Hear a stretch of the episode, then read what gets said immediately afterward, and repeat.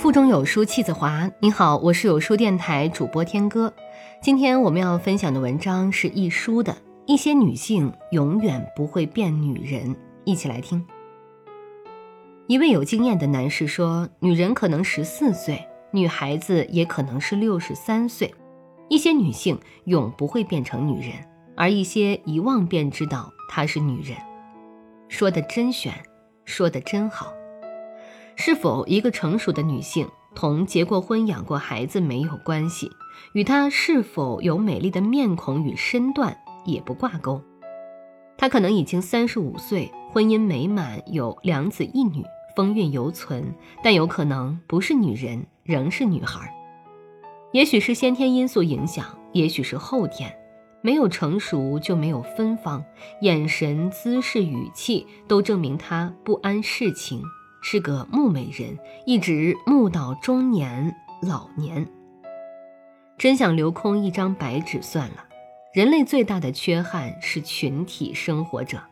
一旦衣食住行四样基本必需品获得满足，天性便会自然而然吸起寻找伴侣，一切烦恼就从这里开始。你看，一只海螺就不用面对这种难题，比较起来自在得多。所以在卫斯理的故事中，有一个富翁得外星人协助，变成一只螺，夜夜在一缸水中唱歌，摆脱了牵绊的他，快乐似神仙。而人就不能如此，非考虑结婚不可。有一句口头禅：凡见有纠缠不清的人事关系，便摇头叹息曰：“惨过结婚。”年轻的兄弟姐妹们多多少少有点憧憬，以为婚后可以解决许多问题，生活起居有人照顾，不特挤，更合经济划算。试想想，夫与妻同时有这种想法，两个人都赢，谁做输家？结婚只是一种生活方式，该结婚就结婚。最反对人家问婚后快乐吗？这同快乐有什么关系？正等于辞工后，同样有天真活泼的人士问不必上班快乐吗？快乐同世上一切都没有任何关系。排除这个幻象之后，生活容易过得多。至于结婚后的真相，蔡澜一直说好比黑社会，其间秘密。不能向外人道。那一日，无线电视的妇女节目要讨论一个问题，问的是：假如丈夫有了外遇，你会怎么样？他们问了这样的一个问题，当时的感觉是颇为震惊的，因为我实实在在从未考虑过这个问题。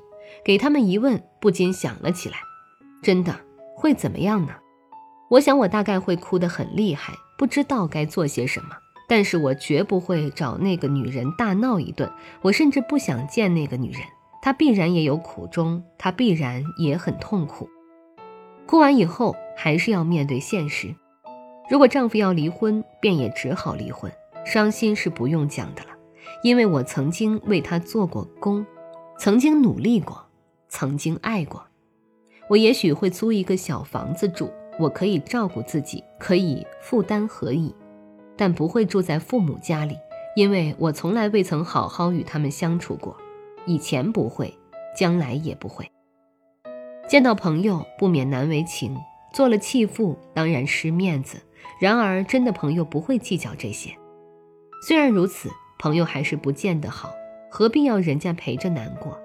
最难堪的大概还是一些幸灾乐祸、爱看热闹的人的脸色。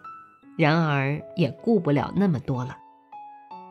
我绝不会为这个自杀，因为我不伟大，因为我不勇敢，而最最重要的便是我已经不再年轻了。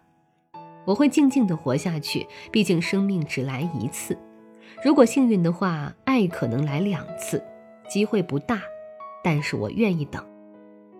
但当然，我不希望这种事会有一日临到我头上来。我也不明白，怎么莱维德会想得出这样悲剧的问题来讨论。问些快乐点儿的，不是会更好吗？我的答案很不够戏剧化，很不够崇高，但是生命不正如此，活只能活一次，悲伤只是悲伤而已。